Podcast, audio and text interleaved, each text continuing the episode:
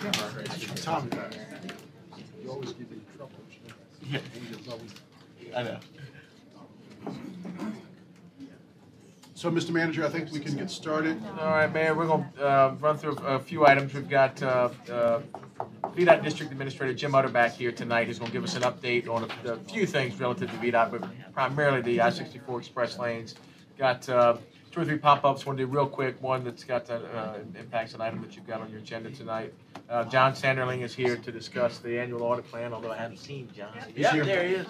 And then um, uh, if we don't run out of time, we'll get an update on uh, Ohio Creek. Um, uh, but uh, if we do, we'll, we'll push that to, to the following meeting. Um, so I'd ask uh, Jim Utterback to um, come forward. He's got a team of folks with him, Yes, sir. but he'll give us an update, as I said, Mr. on the Manager, he's also brought with him the Deputy Secretary of Transportation, Grindly Johnson. So he, I do have. he brought the Deputy Secretary here. All right. Well, uh, we'll get started. We're gonna try to cover three things. Uh, So we'll talk about the um, express lanes and the E-ZPass. And, um, and then we're gonna talk about HRBT just for a few minutes, give you a five-minute overview of that. And then we'll give you maybe a five-minute update on I-564. So uh, the way we're gonna do it is Tony Gibson is the Express Lanes Project Manager. He's got five or six slides to kind of walk you through it so everybody's on the same, same page. And then um, uh, Deputy Secretary will get up and talk about the uh, E-ZPass, and it kind of dovetails together from, from there. So without any further ado, Tony, you want to go ahead and start, Drew? Let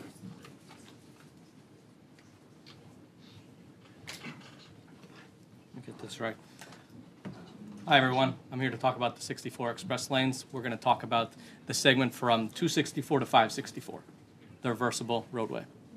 Um, the goal of this conversion is to provide more choices for travelers. As you can see, here is a picture of the reversible roadway in the middle. On the outside, general purpose lanes, congested. In the middle, the HOV lanes, hardly anyone in it. Why express lane conversion? Like I said, their current um, HOV lanes are underutilized.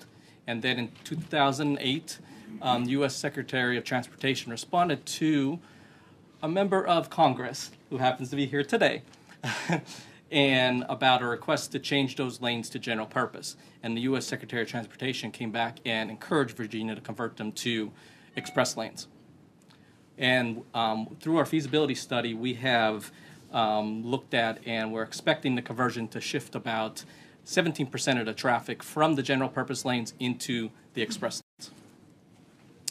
64 express lanes. Here's the location and hours. It's roughly 8.4 miles of the two lane reversible roadway from 264 to 564.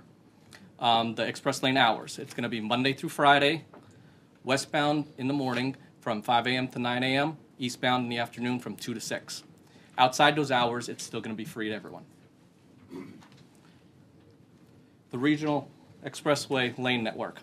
Um, we have this picture. As you can see, we're talking about segment one now, right now. Um, segment two um, is the portion, the Diamond Lane portion in Chesapeake and also the high rise bridge. Segment three would include the HRBT, and then segment four is a potential segment up there we want to move more people. We're trying to find a way to use the existing inf- um, roadway out there to move more people. Um, we're, and they're designed, when we do this conversion, it's going to be designed to actually decrease the amount of people in the general purpose lanes. Purpose alleviate congestion by providing choices to the mo- motorists by using variable tolls.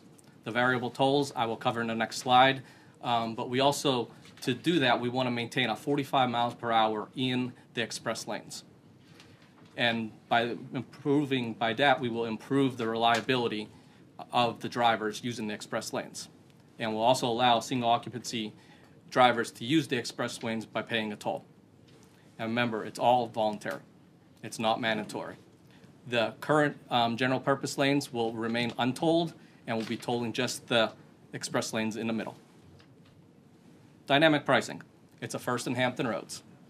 Um, it ensures greater flow of the travel. And how it works is um, we have it's based upon congestion. The more amount of people that use it, the higher the toll rate goes. Like I mentioned, we're trying to keep at, at 45 miles per hour. So um, to do that, we price it that as it starts getting towards capacity, we start increasing the toll because we want to um, ensure that toll, that um, trip, sorry. We want to offer choices. Um, some of the benefits, we want to reduce general purpose, congestion in general purpose lanes, and increase speed in both general purpose and express lanes. Because if we move people from the general purpose lanes into the express lanes, we create more space in the general purpose lanes. And then we, um, we will talk about the E-ZPass and the E-ZPass Flex coming up shortly. Quick timeline. December 2015, Secretary Layne sent the TPO letter initiating the feasibility study of the conversion. January 2016, CTB, um, VDOT briefed the CTB, uh, we're going to begin the feasibility study. July 2016, we finalized the feasibility study. Then October of 2016, CTB voted to convert segment one from 264 to 564 to convert them to express lanes. And then in March 2017, CTB awarded the contract to um, TransCore out of Tennessee to actually do the tolling of those express lanes. Here's a quick timeline. April 2017, we started installing the gantries and the signs. We're expecting to be completed with the sign change out in November 2017. September and October, we're going to be testing the system. We've already started testing to make sure that we could connect to our signs out there. And then December, operational. Here is our typical sign entrance layout. Usually about um, four signs, um, two advisory and two pricing signs, starting about, about about a mile out from where you would enter. Um, starting at in the south of this, um, the first one would be saying just um, advisory about a mile out. Then we go pricing, another advisory, then final. And I'll walk through. And then during the non-tolling hours, you could see the two on the right. It would still be open to all traffic, or if we have to close it, you would see the sign entrance closed. Here's the first regulatory sign that you would see. Then the second one would be the first pricing sign. Then you would see the second regulatory sign. And then the last one would be your sign confirmation. That is the price that you would pay if you were entering the express lanes. And I'd like to hand it off to Deputy Secretary Johnson to talk about E-ZPass. Um, Before she, uh, Secretary Johnson come, um, the project, the 564 project, how will that relieve truck traffic on Hampton Boulevard? Or will it uh, help relieve truck traffic on, on Hampton Boulevard? Yes. Yes, sir. I can't hear you. Yes. Yes. Um, so the, the recorded. five sixty-four, we have, um, um, I, I believe the port's been here to maybe talk with the council or not, so. Not um, recently. Okay, so they, they have just completed the North Gate. So the I-564 intermodal connector actually lines up with the, with the North Gate. So it comes down, it comes off 564, and it's on new alignment, and it provides access to a new Gate 6 and to the ports. That's the primary thing. So why I say that is because, and I don't have the slide for it, we can, we can provide that information, but it's a direct connect. So the match lines between the two projects is basically you, um, you can go into gate six or you can go into the port. And then when you leave the port, you go out on five sixty-four, out of the north gate. So there's not a Hampton Boulevard access out of the north, north gate. Now, their operations, I think they're, you know, right now temporarily, they loop into Hampton Boulevard. But they're estimating, I think, Jim- seven hundred trucks a day to use Jim, the. make- make sure you understand, so when you come out of the, the gate, you won't be able to make a right turn on Hampton Boulevard? You, you have to go across? You, you have to go across and go out on five sixty-four. Okay. Yes, sir. And So would, that- would that be all of the trucks that are exiting the port? Yes, every, all the traffic coming out of the north gate goes out five sixty-four, That's an important piece, out of the north gate. north gate. Right, so that's, so there are, there's another gate you can go out. Yeah, you come in, right now, the, the Terminal Boulevard gate is the main gate.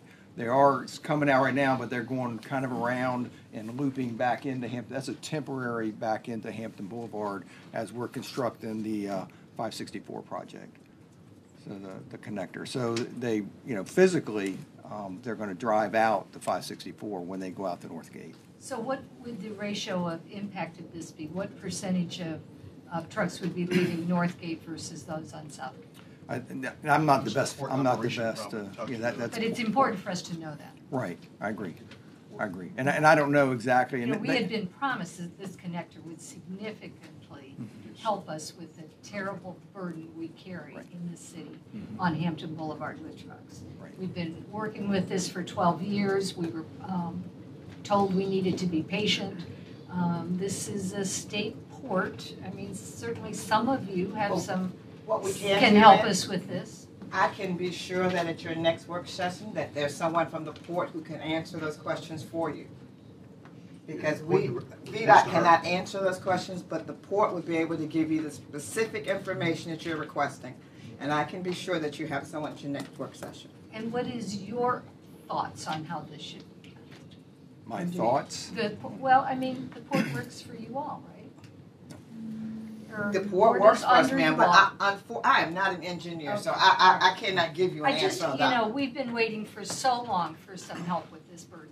I and, understand that, um, that's why I told We're you I would finally there and we'd like to, and I understand, you're saying somebody's gonna come and let us know that. Okay, Martin? You really- How will these hot lanes interface with the expected hot lanes to be installed in the expanded HRBT?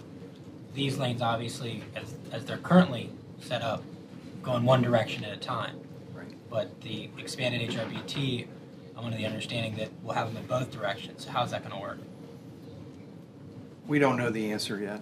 We don't know the answer yet. So as- as we work through the first piece is, and with the operation on implementing the uh, reversible lanes right now, the design concept of the uh, HRBT, we're still working on that to try to have that uh, connectivity through, through the 564 um, interchange.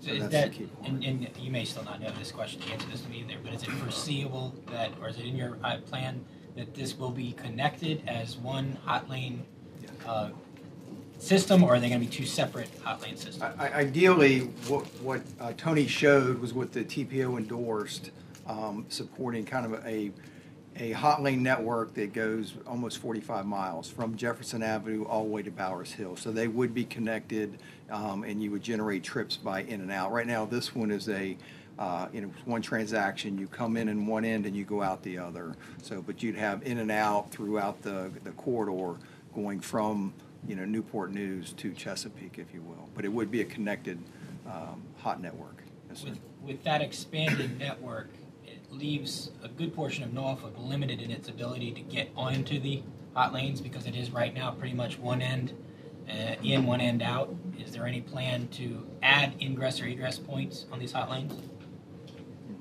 That was my thought. Okay. Maybe you can take that back for us. All right, Mr. Riddick? Yeah, um, why are the, why is anyone traveling free? I mean, why, you know, if you got more, if you got, why aren't all cars, you know, paying to, to travel? It says fifty cents for one person, and but two plus, is- or two is free. That fifty cents is just, uh, for a starting point. Right. So I don't want you to hold us to that, it's just a starting point that we wanted to just show something on the side. Right. Because we're still modeling, so I, we Right. cannot tell you what it was gonna be. Because it seems like it should be a revenue enhancer. If we're having trouble in this, this, this part of the, uh, the state funding different projects, if this were uh, a revenue enhancer that we could dedicate to some of the other things we need done up and down there, as opposed to just fifty cents, you can take that message back. I think we're also encouraging high occupancy vehicles still though, two plus, right? So we're still, They should pay as well. Because right now, the HOVs are free if you're two plus. so they'll still remain that. So that would be unre, un- unfair to tax. I mean, but it's, down. it's free period, you know? But it's only right now, if it's just one person, you can't ride on it. Right. So Yeah, if you want to do one person and ride an it- it- HOV, I'm saying you it have should to be a pay. revenue enhancer and everybody should pay. That's just my Just make thought. that a toll road specifically. Yeah. All right, Jim? I'm not too sure I wanna start now. Right? All right, Grim, you can do it, Grim. Uh, but you do realize that the hot lanes is a choice. It is a choice. You will still have the general purpose lanes. And for solo drivers, someone like me who's always riding alone, I will not mind paying the extra money to get into the hot lanes. And if I get into the hot lanes, that frees up a space for someone who does not want to pay the extra money. So I want, it is a choice. And I think it would be a very hard sell to start tolling on existing capacity. I don't think that would go over very well. But I'm here to talk about your favorite subject. Everyone loves E-ZPass. Does everyone have an E-ZPass? I got three. You have one? Okay. This is a E-ZPass I never the go, go to the tunnel. That they sell here in the city. Is it the treasurer's thinking I gotta go office? through. Commissioner, Also DMV has it. DMV downstairs, okay. But we have E-ZPass on the go. And I'm all thumbs here, but I'm trying to open it. Don't help me. I see I want to jump up. I see you trying to jump up. But I just want to show you how easy. You go into a store and you pick it up, and it has a little, uh, little Ziploc, and you get an E-ZPass. Most of you have this.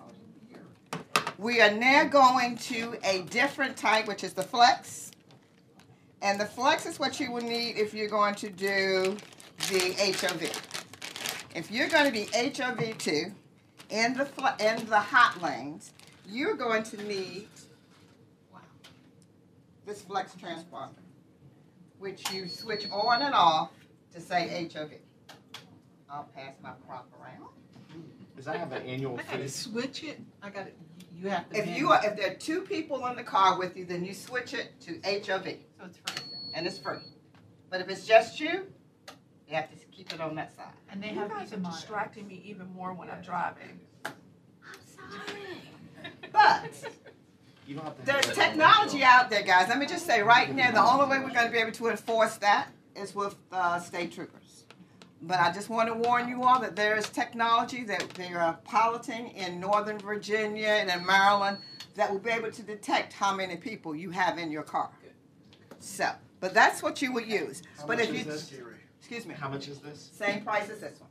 Thirty. And if you have- Is it thirty dollars? You pay thirty-five dollars. The thirty-five dollars is all tolls. When you first get it, it's fifteen dollars on the transponder. we're gonna value on After you register the transponder, you get the additional twenty dollars. But you have to go online and register it, add your license plate and all that good information. And then you get the full thirty-five dollars. There's no maintenance fee and there's no charge. And there's no annual fee, right? No annual fee. No fees.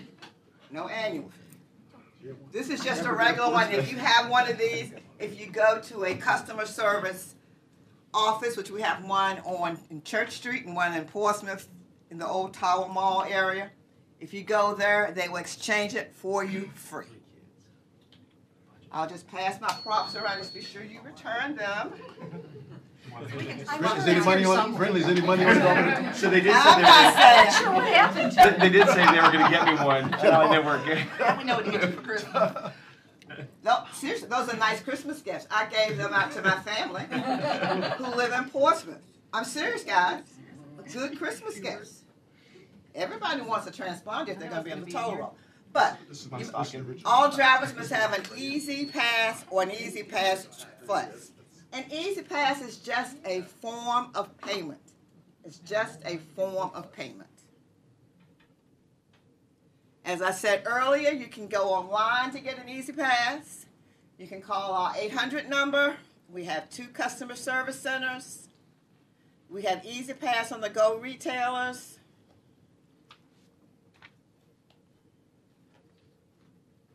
And that is my presentation. No hard questions. Yes, sir. What happens to the money that you collect?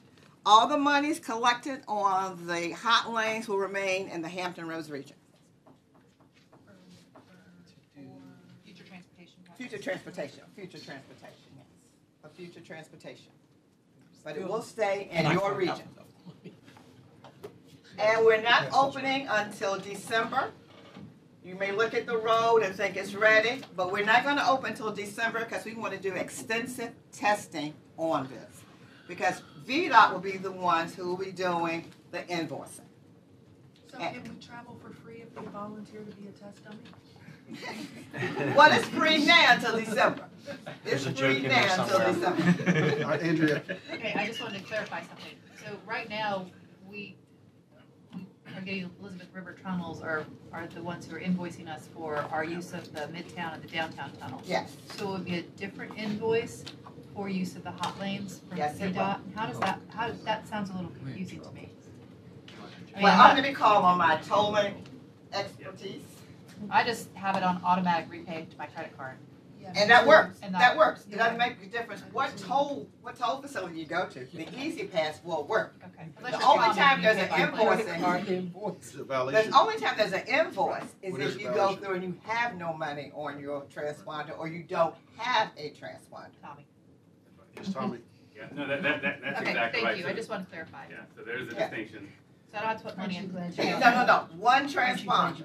An E-ZPass works in sixteen states, I believe, It's all the way to Maine. all the way to Maine. And the hot pass works in the same states that the E-ZPass worked in, correct? The Flex? Yes, Yes. The Flex will work, okay, but every state does not have the hot lanes okay, and the switchable, uh, converters. okay, but we Transponder. won't get I a can use separate Easy bill Flex if we go to another Portsmouth. state, they'll bill us something.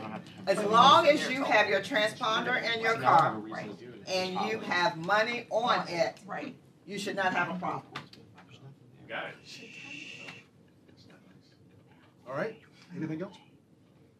Any questions for Secretary? You guys are an easy crowd. one. I should have been here earlier. There's one thing I would like to say though. Um, I do work with the toll relief program that is only for Norfolk and Portsmouth residents, and that's for the Midtown Downtown Tunnel. We will begin registration again December 1st. Right now, we have about 2,200 individuals who are getting a $1 credit when they go through the tunnel, but it's based on frequency after they've gone through the tunnel on their eighth trip, then it kicks in and they get a rebate for the one dollar for those first eight trips. So toll relief is what now? Toll, the Toll relief. registration begins December first. Okay, and toll relief is, Toll relief is for residents who live in Norfolk or Portsmouth, who travel the Midtown Downtown Tunnel, who make less than thirty thousand dollars a year. You have to show proof of income, and you register at the Norfolk Customer Service Center or the Portsmouth Customer Service Center. But the registration period will begin again December first, and you have to re-register every year. is there a website link or something? Yes, there is a website. Go to the VDOT site, you will find it. Okay. And if you go to the E-ZPass site, where's David? If you go to the E-ZPass site, is there a link? I think we have a link on the frequently asked questions. Okay. It'll take you back to the, the VDOT website. Okay, all right, thank you. All right, Jim, go ahead and finish, huh? We're just going to take, uh, if, if, if you have just another five minutes, I'm going to ask Martha Gross to come up. She is the uh, uh, Mega Projects Manager. She's running the lead on HRBT, and I thought it might be, talking with Doug, might be helpful just to give you guys an update on uh, where we're at on that project, okay? And Thank you. I'd like to offer updates in, in two categories on where we stand with the project. The first is the procurement of the project itself, and uh, we'd like to share where we stand currently with the uh, bringing a contractor on board. We're holding to the original schedule we published for a two-phase procurement that sees a request for qualifications going out this fall. From the contractors that respond to that, we're anticipating selecting a short list and then giving those contractors a request for proposals next spring. Once we uh, put that out, we'll work with them over calendar year 2018 to uh, um, understand their ideas for the project, to work with them on uh, developing their concepts, and receive their proposals in late 2018, selecting a preferred proposer toward the end of the year and awarding the contract in spring 2019. We anticipate approximately a five-year construction period, which will have the project open to traffic in 2024 at the current estimate. One of the uh, details that's underway with the procurement is uh, VDOT's practice is to consider multiple procurement alternatives, not presupposing which one may bring the best value to the Commonwealth, but to look at uh, different models. We're using uh, I-66 in Northern Virginia as a pattern for how this best value is obtained. In this case, we're looking at multiple models such as a design build or a design build finance operate maintain to see where is the best value that the proposers can bring us. And once we're able to assess those on an equal footing, we'll be able to go forward with that procurement method for the request for proposals next year. We're seeing good interest from the proposer community, even though the uh, procurement ha- has not yet formally started. That will happen later this fall. We see at least five good, strong teams out there, a lot with international experience and credentials that have built a lot of big tunnels, uh, significant tunnels around the world, and we're very pleased by the quality of ideas and the teams that are uh, circling the, the project. The second item that I'd like to bring up as to where we are in planning for the project is the number of studies that we're doing concurrently in planning for this. We recognize that when the contractors have unknowns or risks in uh, planning their bids, they translate that into additional cost for the state in order to get the best uh, value project and convert those unknowns into uh, more project versus more contingency for the proposers. We're spending the advanced time now to uh, help resolve some of those question marks. And I'd like to walk through a couple of the studies that we're performing now and have been working on since the beginning part of the year to reduce some of those risks. One of the big unknowns in tunnel projects is what are the subsurface conditions? We are very happy to have the original records from the tunnel construction back in the 1950s and the 70s, and we've been able to post those records online so that bidders are able to have an initial view of what the subsurface conditions are. Thankfully, even despite the passage of time, subsurface conditions 100, 150, 200 feet down don't change. We took some additional samples this spring through the islands, and we've been able to post those soil results so the bidders can use those and be understanding what's under the surface. And we plan to take some marine borings this fall to understand what the subsurface conditions are across the channel where the, the bulk of the tunnel will go. So your constituents will see, uh, in fact, a, a uh, boring rig to the west of the Hampton Roads Bridge Tunnel this fall. That'll be a crane on a barge with a drilling rig. Should be out for a couple of months, starting uh, October onward through the end of the year. And uh, we'll post the, those reports online and updates as that effort moves forward. We're also conducting studies that have to do with the wildlife. Uh, the fish are a question because there is endangered sturgeon in the channel, and unless those are uh, their behavior is properly respected, there might have to be a time of year restriction for the project. We believe by understanding the sturgeon behavior now through our current studies, we may be able to minimize that impact on the project. We're also doing navigational studies to understand the needs of the navigational stakeholders who use the channel. We're working on understanding the, the pavement and the soils, also on the land side, to know what the best quality pavement is to mesh into what we have, currently have along the corridor. We've uh, studied the wetlands. We rec- recently finished the uh, wetland delineation and have a preliminary jurisdictional determination, which is a head nod from the uh, agencies that says this is uh, uh, what they expect to see and the project can move forward with more confidence. We're also doing uh, studies of what kind of wildlife and marine creatures live on the bottom of the channel because we recognize if the, the channel is dug up to put a tunnel in or the, uh, the islands are expanded, that will disturb certain wildlife. Mitigation will need to be done. So we have tests going on this week, in fact, weather permitting, if the storms move away, to be able to uh, monitor and record right now what that wildlife is so proper mitigations can be done as the project moves forward. One other item I'd like to note is we're continuing to look at multiple construction methods. There's 10 tunnels in Hampton Roads right now. All 10 of them have been constructed by the immersed tube method, which you may be familiar with through the Midtown Tunnel. A segment is built, um, immersed into place in a dredged trench, and then multiple segments are connected together. All 10 tunnels that we currently have are built that way. Tunnel number 11, which is currently in planning for the Thimble Shoal Channel across the Chesapeake Bay, is going to be a different sort, which is enabled by advances in tunnel boring technology. This is a large machine, in this case, a cutter head about 40 feet in diameter, that will cut through the soil layers, go underneath the channel without needing to uh, um, have vessels in the navigational channel, and then come up on the other island. There are pros and cons to each method, and we believe the region is best served by having the innovation of contractors who are capable of each method or both, able to bring their best ideas to the table. So we expect as proposers bring their concepts to us over the course of the coming year, we will be able to assess what the pros and cons, what the strengths and weaknesses of each are, and ultimately the cost considerations so that we can get the best value for the community. Thank you. Got a couple of questions. Um, Yes, sir. First, um, thank you for your update on the HRBT. But what I have not heard is any expansion to 64 approaching the HRBT? And if so, what impact will that expansion have on Willoughby? Uh, And also the, um, and what risk, if if there are, if there's impact, what risk will we uh, occur to our residents who live in Willoughby Spit? And the second question, um, as far as the uh, ramps onto 64 at Fourth View and 15th View.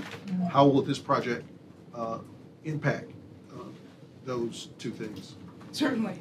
Both those questions were looked at closely in the environmental impact statement because we recognize that this corridor goes very closely to a number of residential communities. And in fact, the concept for this project was limited to six lanes on land, both in Norfolk and in Hampton, because the impact of having a wider corridor would just be too great on the surrounding communities. So in Willoughby, the corridor will be six lanes wide, and that will stay within the existing right of way to prevent those impacts the question about fourth view and 15th view ramps, the, uh, certainly we have four lanes there now. In order to tie into the tunnels, we'll be moving to six uh, lanes. That will require reconfiguring those ramps, especially at 15th view, to be able to maintain the proper radii and the proper speed for people to get on and off.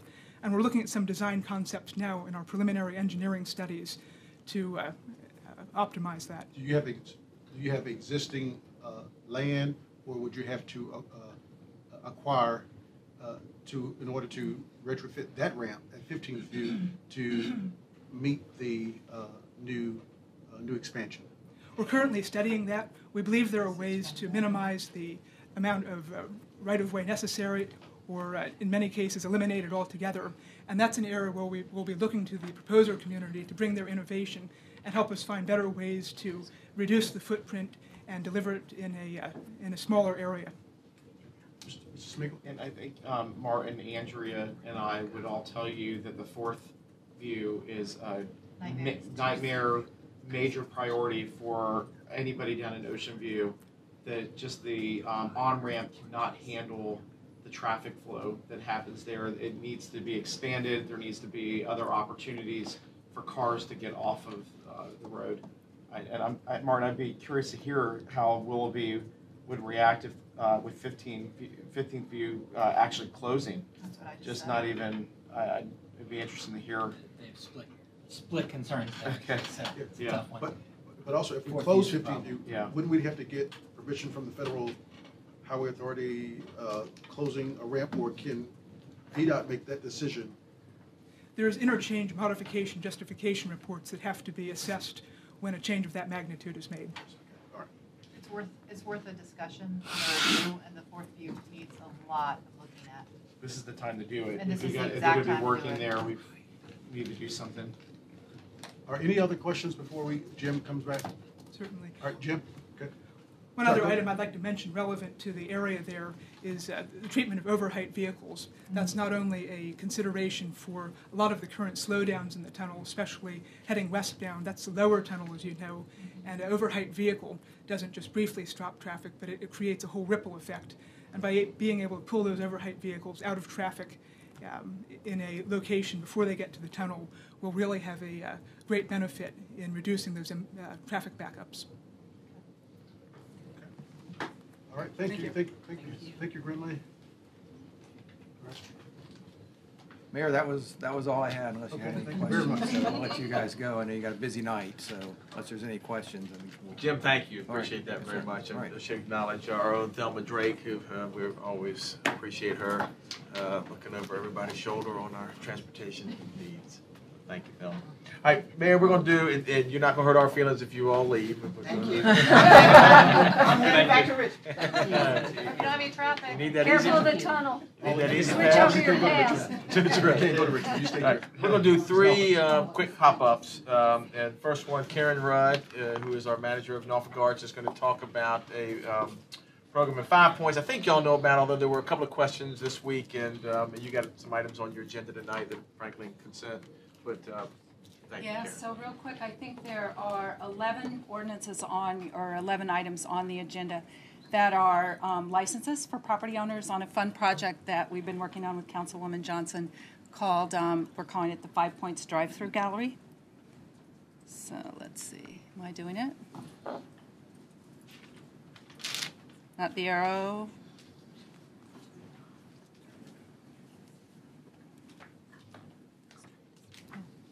So So our goals really were to use art to do some kind of fun things, to reignite the community, to to label this part of town as um, energetic and inventive and creative.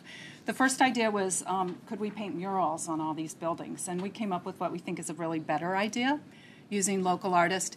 It's the area that you see right here between um, Chesapeake Boulevard on Sewell's Point Road. It's about four or five blocks of um, businesses and vacant buildings.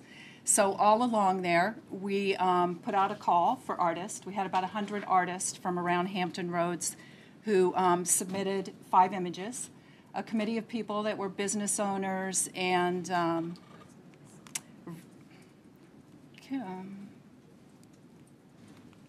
there, yay. Oh, no, we're not going to look at art yet. Um, business owners, people from the Civic League looked through, set one night and looked through 500 artworks and selected 43. We're going to be paying those artists $200 a piece just for the use of their work, and then we're going to print them on large commercial grade vinyls and install them on the buildings like you see these Matisse and Picassos along the buildings. Um, we're planning right now a party, a gallery opening party that details yet to come. And real quick, I just put in some of the artwork. It's um, all local artists who will bring their families and friends and artists from all across Norfolk that are involved at the Chrysler Museum and the Glass Studio and the Arts District.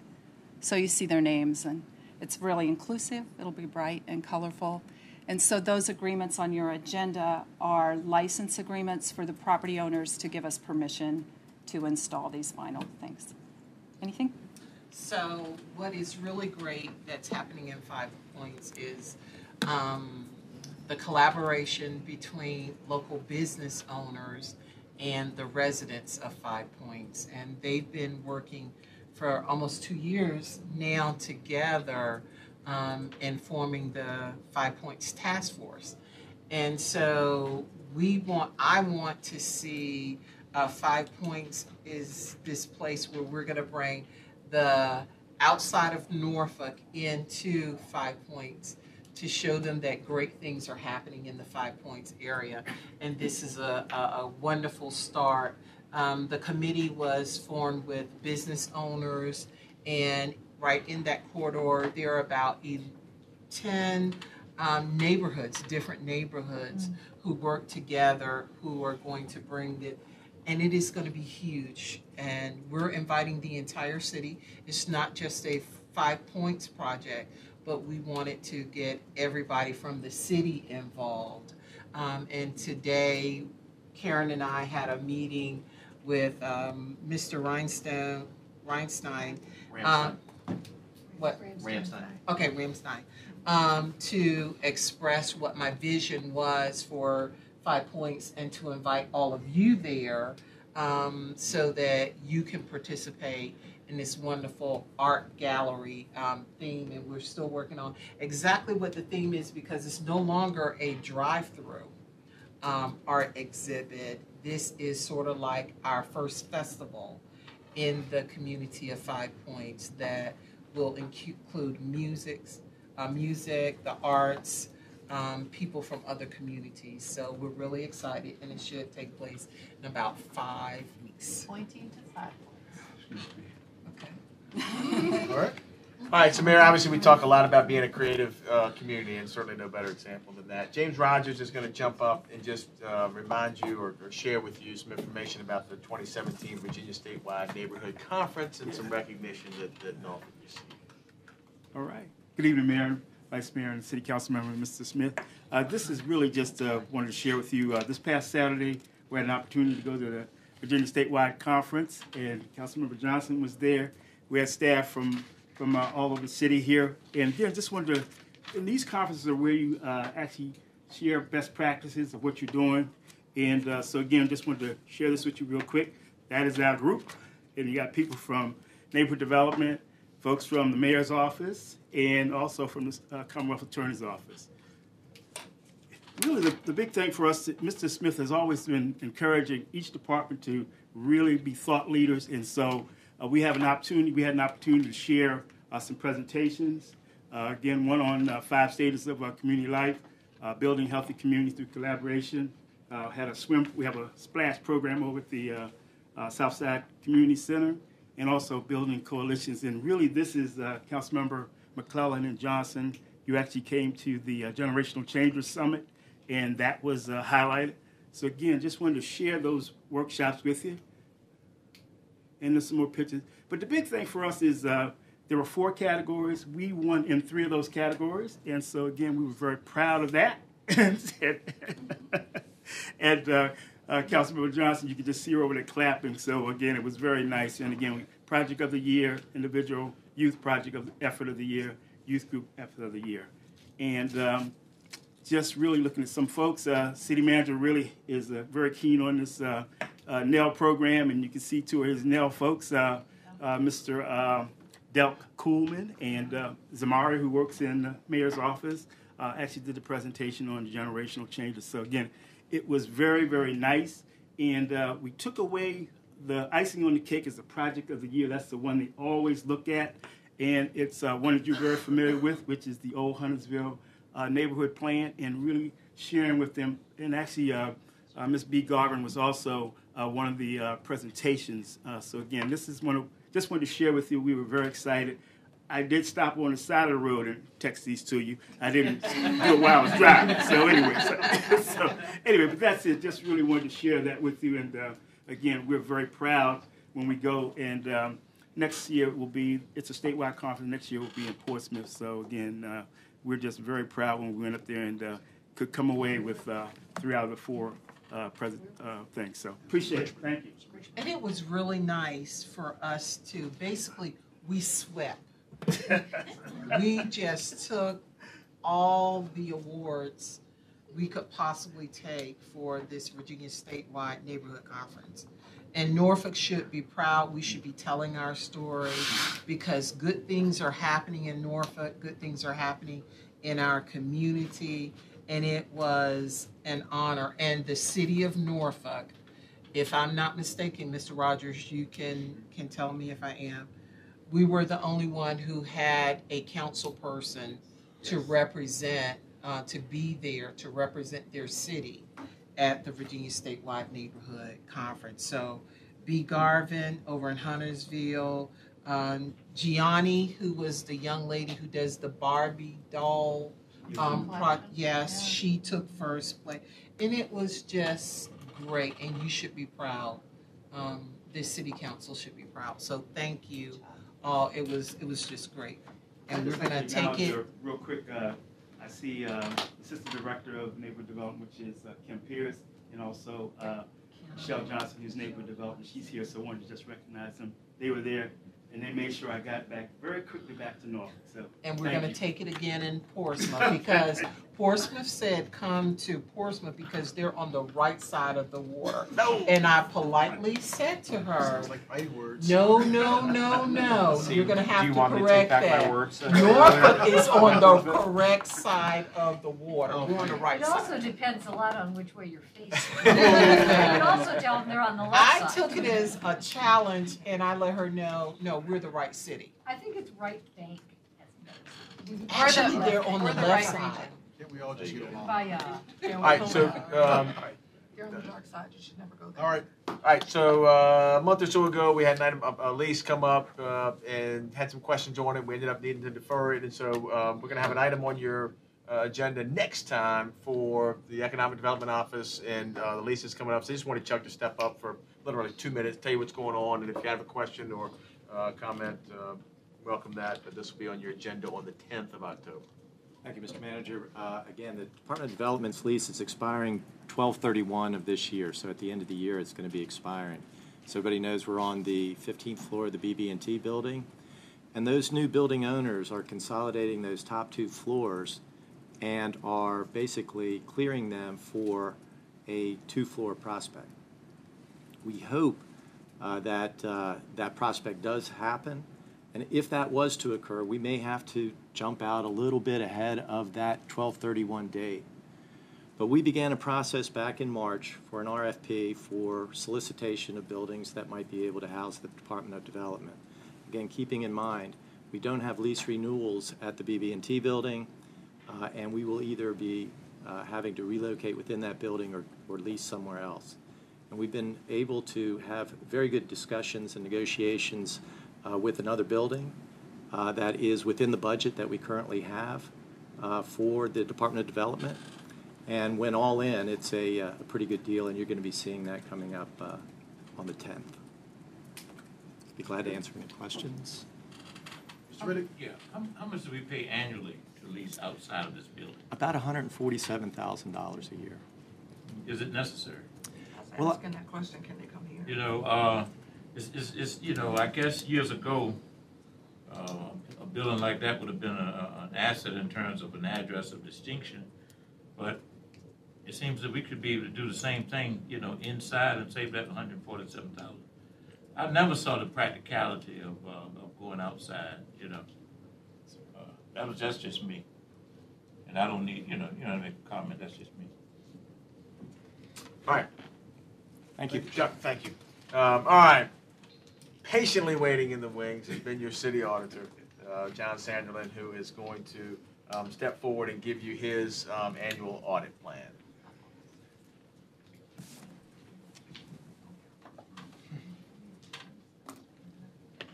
Good evening to each of you. I come before you each year to present the schedule of audits that uh, we have for the fiscal year for, for your consideration. And today we are here to do that. Uh, first, we are going to give an overview of the uh, plan. Then we'll talk a little bit about the parameters of the plan. Then we'll talk about the uh, development of the plan itself. Then we'll present the actual uh, plan. The plan is really represents a blueprint of what the Office of City Auditor plans to do in terms of its audits. One thing that we have to point out is that the plan is just a plan, uh, which means that there should be flexibility for, in the plan, uh, particularly for other works of the office to include the fraud, waste, abuse hotline, any management requests, or unforeseen needs or priorities. This year's plan is basically going to consist of 15 uh, proposed audits, which five are coming uh, carryovers from the fiscal year 17, and four are going to be anticipated to carry over to fiscal year uh, 19. The plan, as we state to you each year, the plan builds in a number of audits that are uh, extra audits, if we may term it that way, in case we have some decreases in the workloads in terms of particular investigations, uh, other demand work. The goal and objective of the plan is, first of all, to establish the framework for the audits to be conducted. Also, it guides the activities of the of the of the city auditor's office in the workflow. Also, outlines the audit focus for the year, and also, as you stressed earlier in the overview, it allows flexibility each time we develop the plan for to bring to this governing body, we look at their sources of where we uh, look to uh, come up with the areas of audit focus. Audit leads is, is one area, and that's normally things that we may come to our attention from doing prior audits, from investigations, uh, complaints, uh, city financial audit. Then there internally, the staff uh, will do a risk assessment and look at things that we consider as areas of concern. Externally, from what we hear from feedback from possibly from citizens, current events, trends, and other localities and state government as well. Then also from our hotline, where we get uh, may have get allegations or complaints from city employees or citizens. Also, management plays a key role. Uh, me and the city manager met to discuss areas that possibly we need to consider to audit we also get information from the departments themselves, or we get them from the city agencies. City council also, you all can set priorities for what should be on the annual plan, which you had done uh, last fiscal year, gave us some areas that you wanted to us to, to review. Right, to get directly into the program uh, for the audit plan for this year, we, we do it by quarters. So for July, August, and September, these this represents the five audits that, that basically were carried over from the prior fiscal year, fiscal year 17, uh, that we are wrapping up. One first one, we're dealing with the uh, operations of the Department of Development. Secondly, the assessment and challenges, the effectiveness of the administration of the city's homeless and poverty initiatives. The evaluation and challenge of effectiveness of the uh, management controls for citywide contract administration, similar a, a evaluation of the challenges, the effectiveness of the maintenance, citywide maintenance process, and also the council had asked us to look at the city manager's contingency uh, account, public amenities, land acquisition, and revolving account. These are audits that we are in the final stages of. Reports should be coming you all's way uh, in the next month or so from these. Our second quarter will evolve, involves entails the beginning of the new audit schedule of new audits. Uh, one is the evaluation of the after action review and the correct action plan of payroll. That is something that you all had requested. Uh, we were waiting on uh, management to finish up some things that they were doing in that area. Then the evaluation of challenges and hurdles and opportunities for the safety program, assessment of challenges, and effectiveness of the administration of the CDBG funds, and also challenges and hurdles and opportunities for general services parking division. That's the second quarter. As we move into the third quarter, we would carry over uh, some of those items. The first three bullets would be carryovers from that from that second quarter. Then we would add on freedom of information of the FOIA process for the city. Also, the valuation of challenges and hurdles opportunities for the city procurement process. And then we'll start our cycle reviews of the audits, which we have of departments, which we have not done for a while, starting with the, the audit of the city's libraries.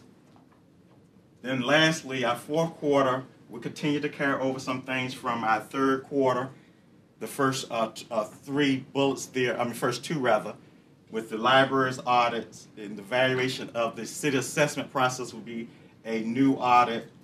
Then continuing our cycle audits, we will look at the Department of Human Resources recruitment and hiring process. And lastly, the, we will look at the uh, audit, we'll do an audit of the fire and rescue department. So here we have our audits uh, for plan audits for the year uh, for, for your consideration.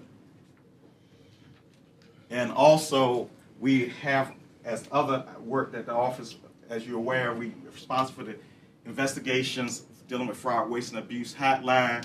We also administrate the KPMG contract for the city's financial audit.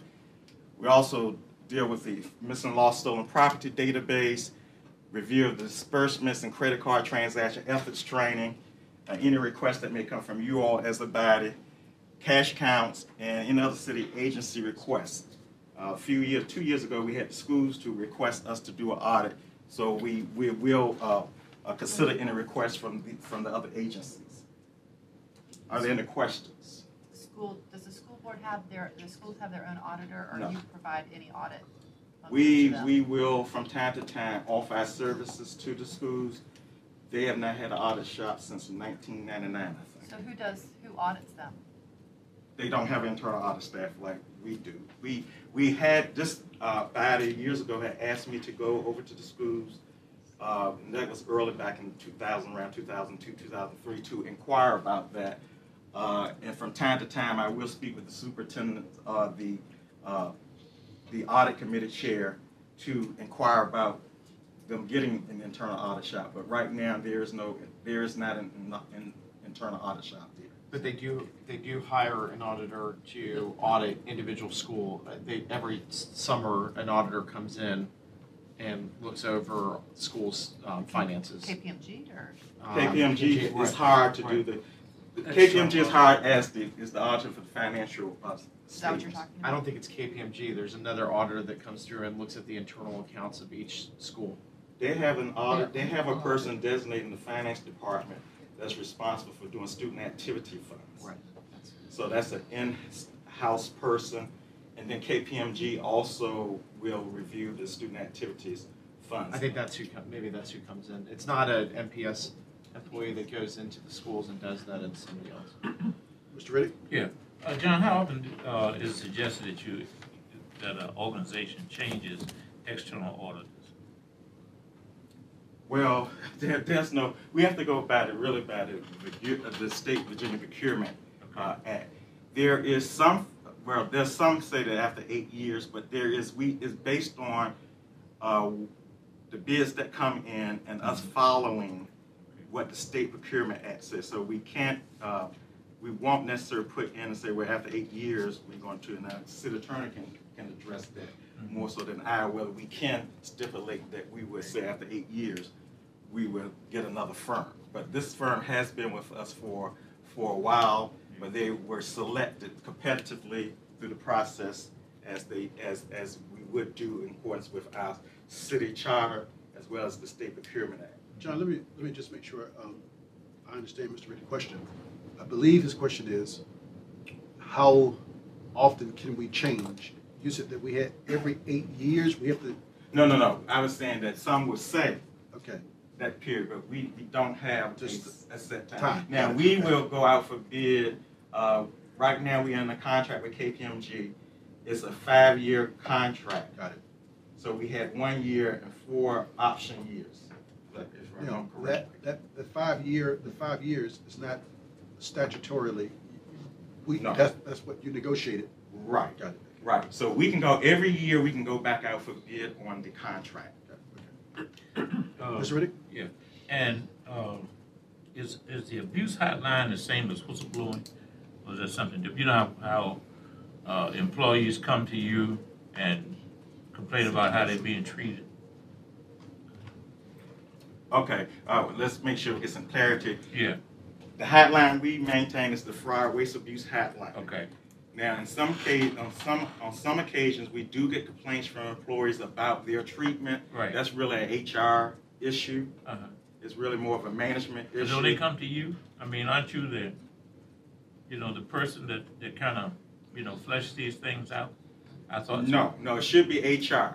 Okay, However, employees can utilize or they will utilize our hotline to make complaints about how they're being treated by management. mm-hmm, We will refer those to HR if we mm-hmm. have the information to refer to mm-hmm. HR. A lot of times things are general information and we mm-hmm. can't really give HR anything that they would be, be useful for them to. so you don't ever settle disputes between employees and? No, that's not our role. Okay, That's not our role. okay. I So so. if you have something that comes in on the fraud, waste and abuse hotline that is of an HR nature, you do pass it on to them, correct? If we have the information, if we have the, enough information versus somebody saying, oh, my manager is treating me badly, we have nothing of details, we, we won't pass Okay, that okay. on to them, because they, but we will pass on If information that's useful for the. right. information Right, and sometimes we will reach back out to those who utilize the, uh, we have an online, uh, form that they can utilize where we can reach back to them, talk, Okay. actually communicate back to them. We will ask sometimes, can you provide us more details? Okay, and all that is still done with a high level of degree of confidentiality when you're going back and forth with an employee. All of that's confidential made- for, for us, our office Okay. is confidential. Okay. And if they tell us that they do not want it shared unless it's certain things by law we require, like discrimination, some Mhm. things like that, we will not uh, provide that information. So if they say they don't want something shared, Mm. but the thing they say they don't want shared is critical to you being able, or HR being able Mm-hmm. to come up with a solution to the problem, Mhm. how do you handle that? Because if you don't, you know, it's like, if you don't say, if you don't share it, you don't necessarily have the information. From time to time, I meet with departments and basically we share with them general things that have come in that may be of interest for them as managers. Okay. So I will meet with department heads if it's general Mm-hmm. stuff that we're getting and share with the department heads that, you know, something's been coming on the hotline pertaining to uh, treatment of employees. It was nothing specific you need to be aware of. And so you can be aware to do what you may need to do to change the environment. But if it's anything specific, then we will give it to HR. But if, if- but if you have something serious that comes um, through the fraud, waste, and abuse hotline, you do have to stop almost, if you have an employee that's working on a, a general audit of a department, you almost have to assign them to go look into it before it gets Right. bigger. We will, we take every complaint from the hotline serious, from, we look at it from a serious standpoint, and we will stop what we're doing on audits to look into these things. And you, do you, what percent of your time is being spent on that um, hotline? Last fiscal year was twenty-eight percent, and the reason why, we normally fluctuate around 32, 33 percent. We've had some vacancies over the last two fiscal years, and, um, so we have, so that may have caused that to go down. We have seen it it rising, because we're right around 32, 33 percent on that. So I'm gonna a- ask you this one more time, and I think this is the sixth time I've asked you this. Do you have the staff that you, I know you've had some turnover um, in your department, but do you have the staff that's needed to complete all of those audits that you put in your plan? Because I know they get behind, we, we know that, that you don't always get to them hundred percent. But I, I know in years past, like the secretary for the auditor's office was cut, that position was cut. Um, do you have somebody, do you need somebody that's completely dedicated to the hotline and handling audits so that when the budget year comes up, we can make sure that the proper positions are in there um, to ma- make sure that everything's happening? To answer your question, we don't have the staffing to complete the plan that I present to you, and we don't have a person dedicated just to the hotline. And That's, I- that's the first time he said that in six years. Yeah. Something must have changed. I don't know what it is, but. Well, you um, need to put it in your budget. Yeah, I think, I think. Because, he- see, uh, he's uh, a council appointee, Yeah. like the lawyer, the manager, the clerk. And so, you need, you, you need to, you know, be assertive, you know, and try to get those things in your budget. Your budget doesn't have to be approved by the manager. True. Take into consideration.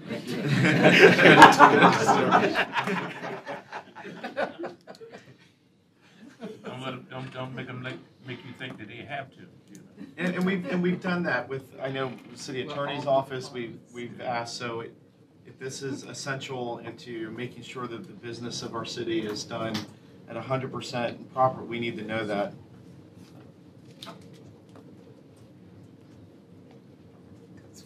See it every year.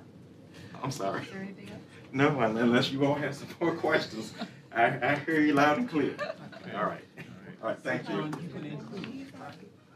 We will get with the manager and we will talk about it. Yeah, I know. It's your own, man. It's your own. This is your budget. I didn't see any names. We know what you, all right, Mr. All right, Mayor, so that, that's all we're gonna get into tonight. We've got a, um, uh, looks like we're gonna have the joint school board meeting on the third, so your first work session in, um, October, uh, that Tuesday the third. Um, and, uh, we'll do the retreat, uh, overview, uh, the following meeting on the, uh, tenth of October. And, um, with that, on that tenth, we'll also get, Christine Morris and, Katarina Oscarson, who are here tonight, uh, will give us an update on the Ohio Creek um, project and what's happening over in Chesterfield Heights. Um, It's really some pretty exciting stuff, and I want to get y'all up to speed. I I think I put some stuff in your packet last week. Yeah. Um, for the rest of the council, I mentioned to the manager and to the mayor that we sent a letter to Virginia Beach in support of them trying to get Amazon. Fifty thousand jobs for this region would be, you know, would be a, a home run. I don't know whether we, what we could do, but I don't, I don't think we need to, you know, leave them out on an island. I think we need to let them know that, uh, anything that we can do, whether it's creating a, a rapid transit bus from, you know, downtown Norfolk to town center if it goes there, you know, but I, I don't think that we should, you know, sit back and let the possibility, regardless of how remote it is, possibility of fifty thousand jobs come to this region. We just can't, you know, let them hang out there without letting them know that anything that we can do, that we're help. Because, because I guarantee you that, uh, everybody's not gonna live in Virginia Beach, fifty thousand jobs, and not gonna just, you know, so we need to, you know. Yeah, they could live in Ocean View. I, I agree. New I agree with housing. that, Mr. Um, Angela, you want to? No, I just Okay, had- Andria. Just um, on that, on a flip side, I just, I don't know if you all saw in the paper, um, Norfolk is part of a group of, uh, include four of our sister cities that um, we were just awarded a um, a federal grant for 757 Accelerator uh, with four universities and uh, 757 Angels, Reinvent Hampton Roads, NIA for half a million dollars. We'll have half a million dollars in matching funds. So while Amazon is great, we also need to grow our entrepreneurs and this will help us do that. So I, I think kudos to our economic development team for supporting this, in the manager's office. I think it's a really important regional step. All right, thank you. Terry? Um, just really quickly, it seemed like a number of us were interested at the retreat to discuss uh, communication um, with council. We didn't get to that with our agenda. Um, am I assuming that's because it's fixed, or um, have there been any discussions on that? Um, you know, I think many of us were frustrated that not all of us were getting the same information at the same time on a timely basis. Um, Am I correct in that? Um, And I feel terrible. I was Concern? whispering with Communication. Johnson, right? So we were going, all of, many of us said we wanted to talk about it at the retreat, and we didn't get to that. And I just wondered if there's been any resolution to that, or is that stay tuned, or? I think we can talk about it uh, next meeting. I think there's two or three things going on, but what we're, we're trying to do is is get you, you know, all the stuff we've talked about, the Thursday packets, the uh, the themed the themed um, work sessions, the um, the updates on Fridays. I think a piece of what we're also talking about is this whole calendaring idea. Right, I, I It- really am Right. not concerned about the agenda. Okay. I think the idea that people had concerns about were meetings and, uh, Like, a- right, uh, like apparently Thursday there was some kind of uh, NAC event, um, and they with the police, um, the Norfolk Animal Care. I, I got tore up by a constituent because none of us were there. Um, Kenny, I think Kenny, did you go to it? No, there was no no council members there. It An was on our email an email invitation went out to us on Monday of the retreat for an event Thursday, but there, apparently there was some kind of communication that went to the city before that. So I think if, if we streamline a process and say everything goes through the clerk's office regardless, that the clerk's office handles the calendar for council and letting us know when, I- Terry, am I wrong on that? No, There has to be one place because there's events that go to economic development for groundbreaking, um, but it needs to go to the clerk's office so that we all know what's going on and when it's happening, and we can say yes or no or not respond. You know, um, that we have an idea of what's Who's going to happening. There seems to be a, a, a disconnect with maybe something is in somebody's ward, so only those people are invited. right. There's just no unanimity on how we're informed and when and timeliness, RSVPs. I, I mean, I think all of us share that. Am I correct? And, and we Our also concerns? talked about, Terry, how who is advocating for us as a governing body when these invitations come to us because they'll come to us on a Monday and the event is on, you know, Tuesday. yeah. And and we're like, well, where did this did it fall from out the sky or you know, invitations for uh, ribbon cutting? Do they ask Breck whether we're available so that he can get a feel on our availability? It's like everybody is trying to set our calendar, and we don't know what the calendar um, is. And late invitations are coming to us, or it goes to various departments. And that was my big concern because we're missing out on citywide events and we don't know what's going on in, in the different wards. So I didn't get the invitation for the Chrysler tomorrow. Did you all get invitations? No. And It I in- was told here last week. that it was supposed to be in our boxes. It was, it was in a pack, it was at my desk last week. It was, because that's such a fancy invitation, it's hard to miss that. But also, wh- when we buy tables for um, sponsors for things, and then nobody shows up from city council, and there's an empty table there that says city council. And you're not. I brought that Or, up. the- or in some cases, I've been the only one sitting at the table because I want a free dinner. I would but, just like to um, suggest, I'd just like to suggest that there's technology out there that could um, Solve all eliminate a lot of this pretty easily. It's I think the technology already exists. Exists. So we- Yeah, we it's heard you just, loud I and think clear. the issue is getting it to the technology. And I, I brought up this point about the, the tables because I think that if we have something, it does look bad if there's a table and it says big old plaque at the city of Norfolk and nobody's there, or one person is there. One person. We should have somebody call the organization ahead of time to say, hey, we only have one person RSVPing.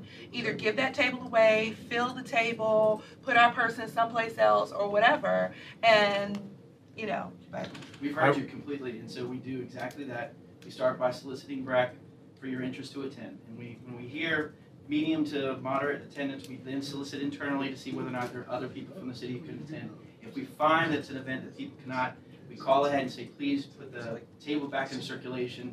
Understand that the city of, uh, city supports the event completely, just we will not be filling the table this evening. So we, we heard you, Mr. Grace. Thank you. There's actually, I- I've actually, if I can jump in just for a second, I've actually asked for a meeting with Michael Brown and Lori Crouch and development.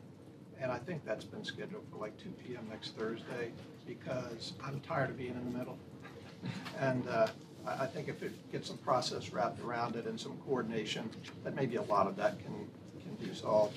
The invitations that come in at the last minute from outside organizations, I don't know how we deal with that, but, but uh, at- at least we're, we'll try to all get everybody a Google the same Calendar. page and marching in the right, in the right Yeah. direction. And we've looked at Google Calendar. Um, I, I, I think there may have been some firewall issues with that, uh, that, that I heard about. Uh, But, you know, we can get that back up on the table from a IT perspective too. But it, it seemed to me that the the immediacy uh, is just to get um, folks pointing to a central node and as soon as possible so that the information can get out to everyone as soon as possible. And so I think that can happen, and it's just, a- I think it's a pretty easy thing. Yeah, so it's just coordinated. it's just to be, we're gonna funnel it through the clerk's office. I mean, I think that's what I'm hearing. I mean, that's, I think that's the purpose of the always clerk's been that office. way. So maybe even having something on the website that says, you know, if you want to invite council, here's the protocol. Provide, I mean, it sounds some simple, but, you know, I mean, it please happens at provide higher two to four level, weeks of yeah. notification and send it to here and. Four weeks would be And then we get invitations here, some of us have let's PO do boxes, some of us get it at personal addresses, so. Yeah, if you get it at home, you need to let us know. I had somebody call my house and my number is non-published. I mean, I gave it out.